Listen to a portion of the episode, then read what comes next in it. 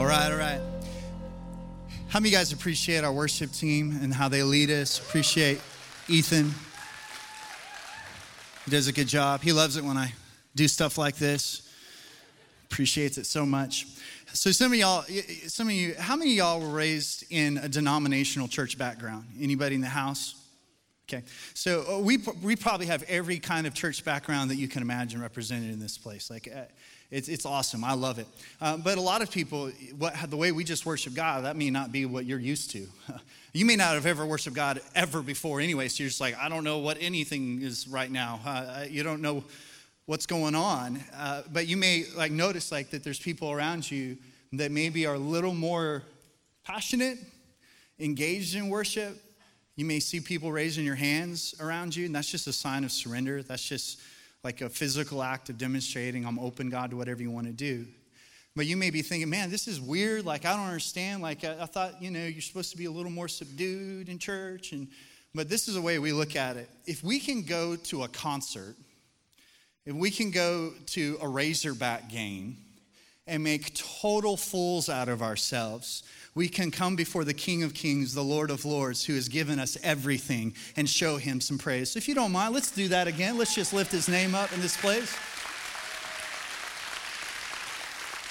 We've been talking about some different fears. We started with the fear of the future, the fear of man. Last week we talked about the fear of death. Today I want to talk about the fear of failure. The fear of failure. I believe that there's probably a large percentage of us that have struggled this, this one at one point or another. I know I have over the course of my life. Uh, I know that I've had plenty of failures. Uh, I will say that some of my failures have been more attributed to not moving past failures than necessarily things that I actually had to fail at. There is a lot of things that happen in our lives that, even from a young age, can begin to set us up to have this fear.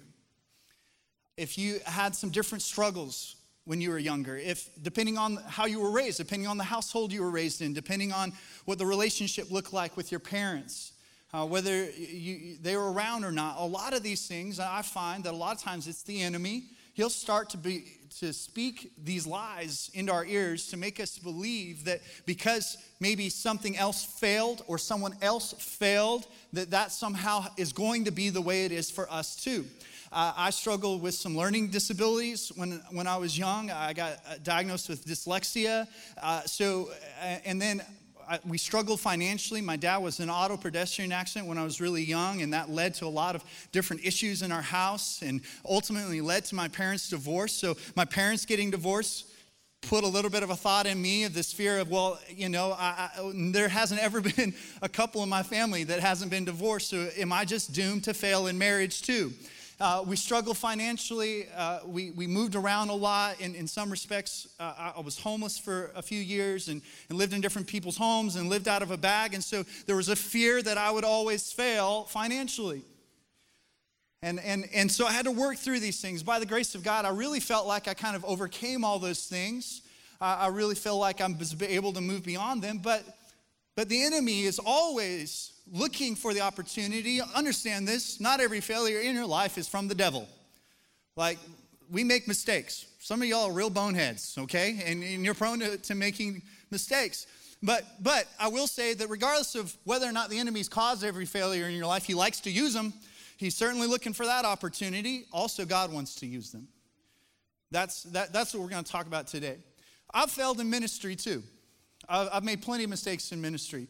Uh, when we first moved from Colorado to Arkansas, I moved here to be the youth pastor for New Life Church. At that point, we didn't have as many campuses. There's just two campuses, Conway and Little Rock. But I was a youth pastor over, over both of those campuses. And I'll tell you what, I came in with a lot of confidence. I just felt like, man, this is gonna be awesome. I'm gonna come in and be the best youth pastor ever, and we're gonna have thousands of high school students packing out our sanctuaries, and, and it's just gonna be amazing. And they're gonna write about us in Christian magazines, and this is gonna be incredible. And within just a few months, I chiseled that youth group down to about 10 people, and that was including Pastor Rick's mom. Okay, so it wasn't going well. Uh, granted, there was a lot of a situation, and circumstance around it that made it a difficult time, but, but at the end of the day, the truth is this I failed at being a youth pastor.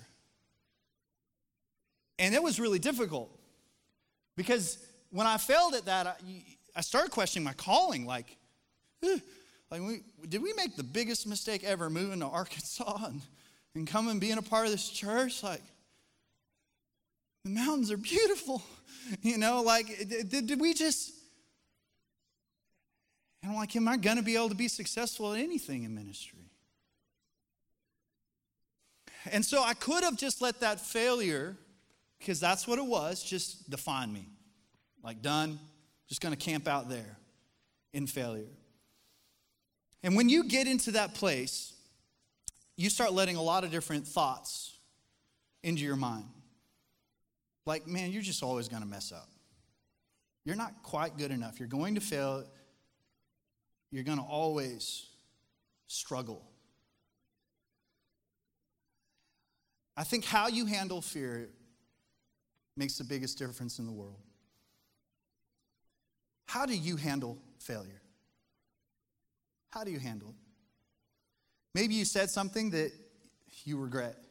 You shouldn't have said. You did something you never thought possible that you could do.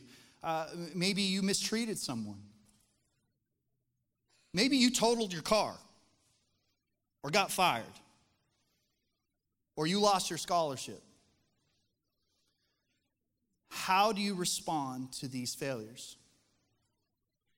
Do you get mad, cry, blame people, throw things? Do you feel worthless? Replay it in your head over and over again?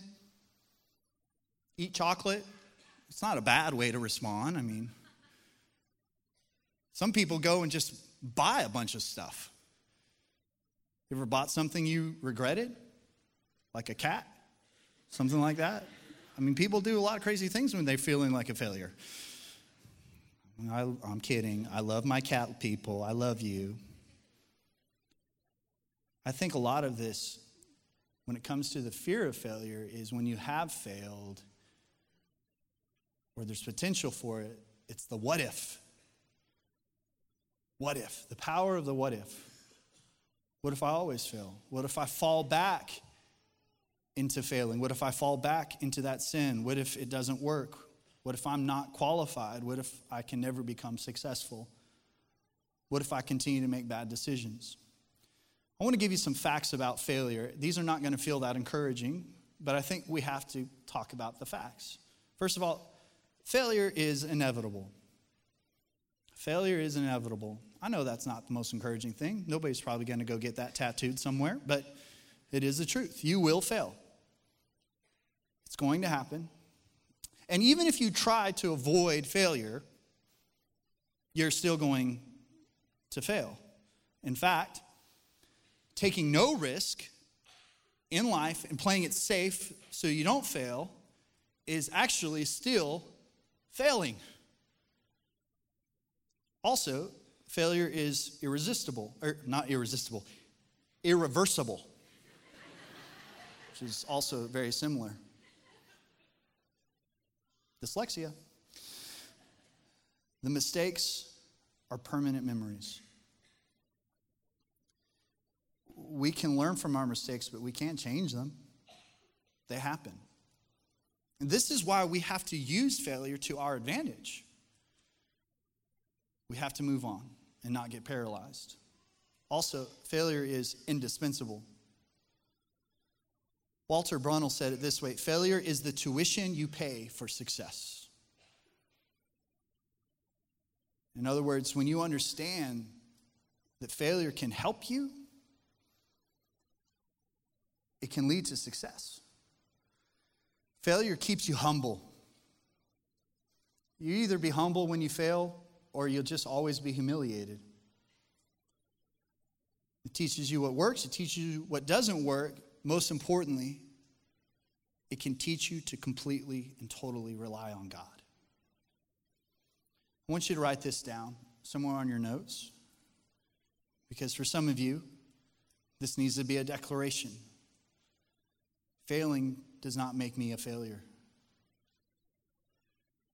It doesn't have to define you. You're not a failure. Maybe you think that all successful people, great leaders, never fail, but it's the exact opposite. Many times, the greater the leader, the greater, the most, more successful they are, the more that they have failed in life. So I want to I want to talk about a leader in the Bible who was a great example of this for us. And we've talked a little bit about him before. His name's Peter. To give you some context, I want to kind of go through a timetable of Peter's ministry because I think it'll help encourage you. Uh, one day, Peter, he's a fisherman, pretty normal guy. Jesus comes along and says, Hey, I want you to come work with me. I, I want to make you a fisher of men. I, I, want to, I want to teach you how to do ministry. To Peter's credit, he put aside his career and follow Jesus. Well, that, that's good. I think that's a great thing.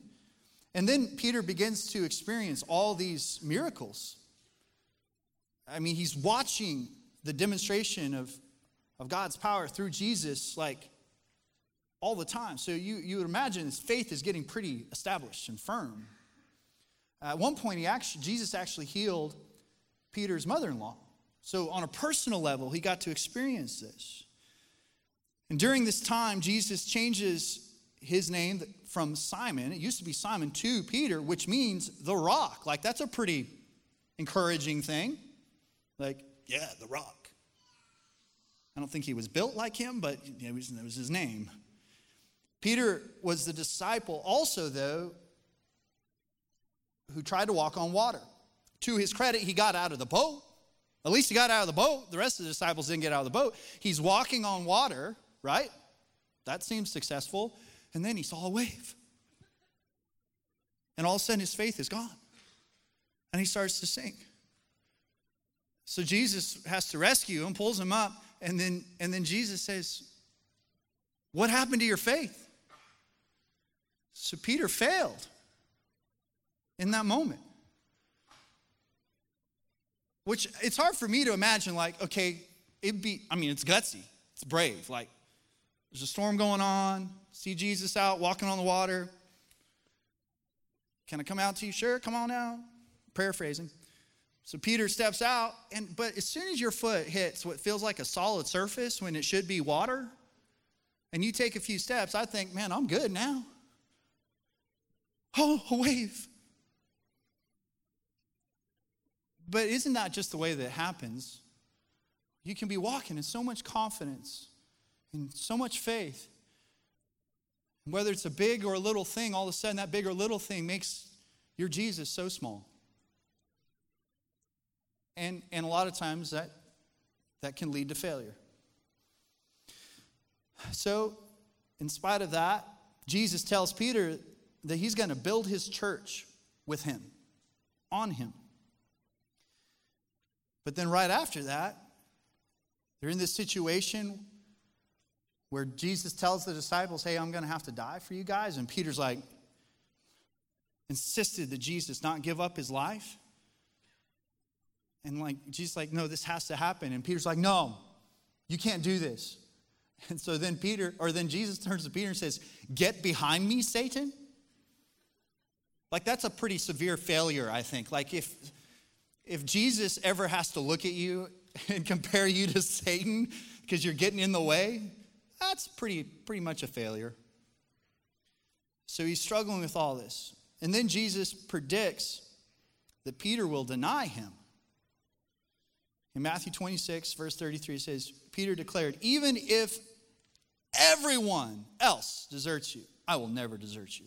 Jesus replied, I tell you the truth, Peter, this very night, before the rooster crows, you will deny three times that you even know me. No, Peter insisted. Even if I have to die with you, I will never deny you. And all the other disciples vowed the same. Okay, so the same day that he makes, he says this, the same day, Jesus goes to the Garden of Gethsemane and and remember, Peter just said, I will die for you, Jesus. Peter or Jesus says, Hey, I just need to go pray for a little bit. You guys mind just hanging out here, keeping watch, pray? Can you do that? Jesus goes off and they fall asleep. Not just once, a couple times. Fail. Like, you're saying you would die for me. You can't even stay awake for me. And then these people come to arrest Jesus. He's going to be crucified. Peter takes out a sword, cuts off a guard's ear. It's a pretty awkward moment. First of all, Peter clearly failed at knowing how to use the sword. but he's again trying to get in the way of what Jesus told him has to happen. So Jesus heals the guy's ear. But then after that, the greatest failure of all. Verse 69, chapter 26. Meanwhile, Peter was sitting outside in the courtyard. This is after Jesus was arrested, being interrogated. A servant girl came over to him and said, You were one of those with Jesus, the Galilean. But Peter denied it in front of everyone. I don't know what you're talking about, he said. Later, out by the gate, another servant girl noticed him and said to those standing around, This man was with Jesus of Nazareth. Again, Peter denied it, this time with an oath. I don't even know the man, he said. A little later, one of the other bystanders came over to Peter and said, You must be one of them. We can tell by your Galilean accent. Peter swore, A curse on me if I'm lying. I don't know the man. And immediately a rooster crowed. Suddenly, Jesus' words flashed through Peter's mind. Before the rooster crows, you will deny me three times that you even know me. And he went away weeping bitterly. That's a pretty epic fail, especially after everything that he vowed that he would die. He would never desert him. He'd never denied him, denied that he even knew him. So oh, the rest of the story is we know Jesus, he was tortured, falsely accused, eventually crucified. He died. He did not stay dead. He rose from the grave.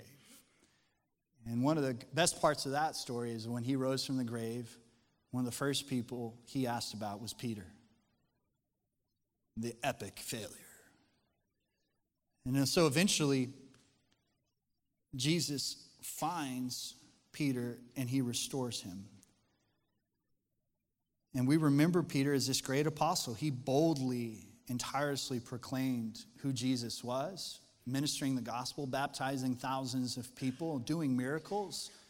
The sick, the lame, the blind were healed. In fact, he was so anointed by God, even his shadow was healing people. People were chasing around just trying to get in his shadow. And he lived the rest of his life as one of the greatest spiritual leaders in all of history. This epic failure. So, how do we handle failure? Because it's how we handle failure that makes a difference. We're not going to talk about how you avoid it because you can't avoid it. We can talk about how to handle it. First of all, you got to get up. Get up. Peter could have wallowed in self pity the rest of his life. Um, he sure had the track record that would have allowed him to do that. But he got back up. He went to do work for God. Proverbs 24 16 says, For a righteous man falls seven times and rises again. For some of you, the most spiritual thing that you can do today is just simply get back up. Get up. Get up. Get up. Lift your head up. Your past is your past. It can be a part of an amazing testimony and not just a sad story. And some of you, you feel so ashamed of yourself, so guilty. You're down on yourself. You can't believe you could be so foolish. You, you don't know why you did what you did, how you can make that kind of mistake. Please, get up. This is what the grace of God is for. Jesus paid the price that he paid so that you could get up again and again and again, however many times you need to. Get up. When you're raising kids, and your kids are first starting, starting to learn how to walk. I have never seen a parent. I've never seen a dad. I don't care how heartless you are. I have never seen a parent that when their kid first started to try to take those first couple of steps and they fell down, they're like, that's it. They ain't never gonna walk their whole life. Look at them little toothpicks trying to hold it up. It's like an orange on a toothpick. So wobbly. No, like you help them get back up. You get them back up. You get them back up. Doesn't matter how many times, you keep getting them back up. Because you know every time they get back up, they're probably going to get a little stronger. They're going to figure it out. You believe and you have hope that they're going to figure it out. Well, if we're like that and we're bonehead parents, how much more is your Heavenly Father wanting to prop you back up? He can't make you, though. You ever try to make a kid stand up?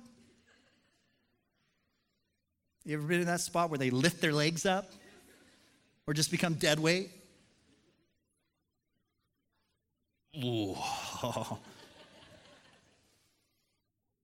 God still loves us even when we're like that.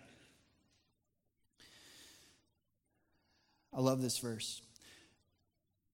Philippians 3:13. I focus on this one thing, forgetting the past and looking forward to what lies ahead. Uh, this, I think this is so important for some of us to understand. Because some of us like, but but James, you don't understand the mistake. You don't understand the failure. But you don't, you don't get, you don't, but but you don't understand everything I but you don't this is bad. But you you you may say that, but my failure is is more epic than but but but but and I've said this before, I'll say it again. Stop focusing on your butts. Some of us in this room, we have big butts. Some of us have small butts. B U T S. Stop focusing on your butts. Stop, stop going to that. And I also want to say this have you noticed that everything on your biological body is oriented forward? Your feet point forward, your arms, hands, legs work forward, your eyes are forward. Your ears are oriented to hear what is ahead of you. There is only one thing on your body that is oriented backwards, and nothing good has ever come from there. This is God trying to tell us stop worrying about what is behind you and start moving forward. I've designed you to move on. Get up, move forward. Also, get better. Get better. You do that by learning from your mistakes. Peter learned from it. In fact, Jesus literally handed over the future of the church to him. And he said he was going to do this before all of Peter's mistakes. Jesus knew Peter was going to make all the mistakes he made, and he still said, Hey, I'm planning on, on giving you responsibility for starting the greatest move in history. Matthew 16, 18 says this Now I say to you, you are Peter, which means rock, and upon this rock I will build my church, and all the powers of hell will not conquer it. Every successful person I've ever read about or talked to has said that, that failure is not optional, it's essential if you can learn from it. If you don't learn from failures, then failures become your worst enemy. But if you can learn from failures, then they can become your best friend. I would not be who I am today without failures. So, back to the story when I bombed it as a youth pastor. Well, I became a youth pastor again at this campus for a season. And I used everything that I learned from the first time, all the mistakes that I made. I learned from them. I figured out like one of the reasons why I failed is because I was trying to do it all myself, so I built an amazing team. And they helped me carry the load. And we were able to build a pretty doggone good youth group. Get better from your mistakes. If you don't learn from your failures, then you'll repeat them, though. That's not a good place to be. God doesn't want us to fail on purpose. The Bible calls these types of people fools, and their lives are not optimal. You can read all about them in Proverbs. Also, get going. Get going. So after the resurrection, after Jesus raises from the grave and he's out and he's encountered a lot of people, but at one point he encounters Peter. Peter actually was still wrestling and struggling and discouraged. He went back to fishing, but Jesus came after him and demonstrated another miracle um, as he's fishing and catches a bunch of fish. And Peter sees him and he actually dives out of the boat to swim back to shore to, to, to see Jesus. And, uh, and then they have a meal, they have breakfast together. And in John 21, verse 15, it says, When they had finished eating, Jesus said to Simon Peter, Simon, son of John, do you love me more than these? Yes, Lord, he said. You know that I love you. Jesus said, Feed my lambs. Again, Jesus said, Simon, son of John, do you love me? He answered, Yes, Lord, you know that I love you. Jesus said, Take care of my sheep. The third time, he said to him, Simon, son of John, do you love me? And Peter was hurt because Jesus asked him the third time, Do you love me? He said, Lord, you know all things. You know that I love you. There's so much, there's a whole message in this, with everything that's going on. Peter denied Jesus three times. Three times, Jesus gives Peter an opportunity to speak real truth. But he's also, Jesus is also speaking to his purpose. He's also saying, You need to hear the truth of who I've created you to be. You made a mistake. You did fail, but it's time. It's time to get to work. It's time to move forward. Stop focusing on that. It's time. Take care of my sheep. I'm leaving you, the church. Move forward. Get going. I think that it can be really overwhelming sometimes. Thinking about everything that we need to do. I think if you are in a place where fear has crippled you and you don't want to move forward, you're going to wind up having a lot of thoughts that are contrary to what this says about you. And you'll wind up feeling helpless and hopeless, and, and you'll wind up struggling with some psychological issues too. You'll, you'll fall into depression and anxiety, you've got to take a step. A step. Uh, one of the things I, I, get stressed, I can, I can be very anxious. Uh, a kind of a lighthearted way that I, I think about this is anybody have a honey-do list? Anybody honey-do list? Okay, Cody has never put pressure on me with a honey-do list. I'm very thankful. She doesn't have to put pressure on me. I put pressure on myself. Every time something breaks, every time something goes wrong, I put it on my list. And it's this list, it's up here in my head. And then what happens is a lot of times I'll, I'll be trying to go, go to sleep at night and I'll be thinking about my list. Thinking about it, so I'll start getting anxious and I'm stressing and I'm worrying about it. And what I have found is there has never been a time it didn't matter how hard I stressed and how much I worried. I've never woken up the next morning and anything on the list been taken care of. Like it's never been in. Wouldn't that be awesome though? It'd be awesome. Like, man, I, I did work last night, man. So much stuff got done, but it never does. Okay? There's scripture about that too. So, the, so what I've learned, what I have to do is I have to make a list, write it out. If I write it out, sometimes I have to get up in the middle of the night and do this. Write it out. What are the things I got to do? And then I put these beautiful check boxes next to them. Mm. Mm. And the next day, I just take a step. And I mark it off. If you don't start there, you won't move anywhere. You got to take a step. Some of you are like, I'm just not a, really a natural risk taker. This feels really risky. Well, this is what I want to say to you. If that's you, this is what you need to do. As soon as service is over, I want you to drive down to Home Depot. And I want you to go in there, and I think it's like towards the back right corner. You need to get a ladder. You need to buy that ladder and get over it. because, because the bottom line is this you have to take risk in life or you will never move anywhere. And if you're waiting for the perfect situation and the perfect environment and the perfect circumstance to take your step, you will never move anywhere because there's never going to be a perfect time. You just got to take your step take your step. It's time to get going. It's not just because of what you are missing out in your life, but it is also about what God has put inside of you and your calling and your purpose that He is meant to impact other people, and they will never get to see it. So you remember the power of the what if? What if this happens? What if this happens? What if this happens? Let's turn it around. What if all of your failures, by the grace of God,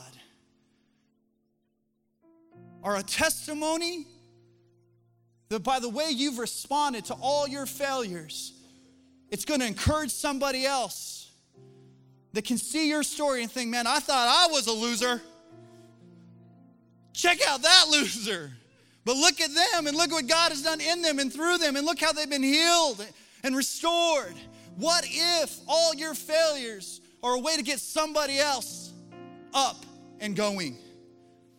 What if all your failures and your thoughts about it's just been a lie from the pit of hell? And the moment you get up and take a step, you kick the devil in the teeth and let him know what truth you're going to begin to believe.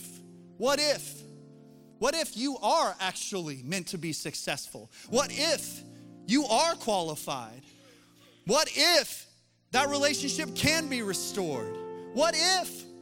What if? You'll never know if you don't take a step. You'll never know. So, what is your step? I don't know. Maybe you need to make a phone call. You need to forgive somebody. You need to ask for forgiveness.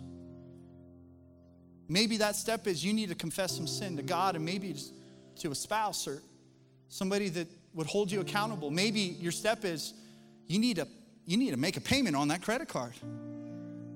You need to take a step. I don't know what it is. But please get going. God's got too much to do in you and through you. Don't believe the lies. Leverage your failure, leverage it to do something great. You're more than an overcomer by the blood of the Lamb and the word of your testimony. Let's close our eyes, bow our heads. Think some of us, the reason why we have this tendency towards believing that we're a failure and then repeating failures is because we don't understand how God sees us. We don't understand that He has never seen us as a failure. Some of us are afraid to have a relationship with God because we think, I'm just going to fail Him. But again, that's why Jesus paid the price that He paid. There's no matter, it doesn't matter how many times we failed. He's the fact of the matter is this because of what Jesus did when you accept relationship with God through his son Jesus, God sees you the same way he sees Jesus. And I promise you, God does not see his only son as a failure. And he doesn't see his sons and daughters as failures. But the only way that you're going to be able to experience this grace, to walk in freedom, to have hope, that even if you did fail, you can get up, get better, and get going. The only way you can do that is you have to have relationship with him. And so this morning, if you don't have relationship with him, maybe because you're afraid that your failures have been too much and he can't accept you or you don't want to have relationship with him because you just know you're going to fail again. Or maybe you just never even thought about it, but you feel no hope no real peace. You try to make it, you try to fake it. But if you were honest, there's nothing that has brought you fulfillment in life. It's because you were created for a reason, for a purpose that's bigger than even this life. But the only way you can experience that is in relationship with God. If you're here today and you've never done that, or you did it, but you've gone away from Him, you feel distant from God, maybe you need to come back to Him. I'm not going to embarrass you, I, I promise. I'm not going to ask you to do anything weird, but I'm going to ask you to be bold enough just to admit it, just to confess it. And what I'm going to ask you to do doesn't actually get you saved, it's where your heart is. But I do believe that anytime you make a decision of your own free will and you act upon it, man, it opens you up to receive God's grace. So if you're here today, you know you're away from Him, you're ready to surrender to Him, you're ready to, to start letting Him use the failures of your life as a testimony. You need to rededicate your life to Him. Nobody looking around. If that's you, will you please put your hand up boldly right now across this room? As soon as I see your hand, you can put it down. Got it. Thank you, guys. Bunch of hands. Thank you, guys. Thank you. Anybody else? Anybody else? Make sure I see you. I just want you to know I got you. I'm going to be praying with you, believing with you. Okay. Yes, sir. Got it. Anybody else? I'm ready to surrender to Him. I'm ready to let Him define me, not my failures. Yes, got it. Okay. For those folks that raise your hands, let's just talk to Him. Let's just be honest. Is, this is a simple prayer. Just say, I know that I failed more times than I can count, but I, I believe now that you sent your Son Jesus to pay the price on the cross for my failures, for my sin. And I believe that that because of the price you paid on the cross that I can be forgiven. And I ask for your forgiveness and I surrender my life to you. I want you to lead me and guide me. I don't want to do life on my own and I don't want to pretend like I can do it on my own. I know that I need you. I surrender to you as my Lord. And I thank you that because you rose from the grave, that I have grace, that I have grace, that I can have a testimony, that it I'm not defined by the failures of my life that I've done in the past or I'm going to do in the future. I know it's going to happen, but I choose now to stand on my identity and the confidence that I can have because of who I am in you. And that no matter what failure comes, I thank you that because of you, in the same way that Jesus came after Peter, that you come after me, that you encourage me, that you help me to get back up you help me to get healed. You help me to get better, to learn, to grow. And then you continue to send me into my purpose in you. I thank you for that. In Jesus' name. Amen. We had several people raise their hand. Let's give them a hand. Let's give God some praise.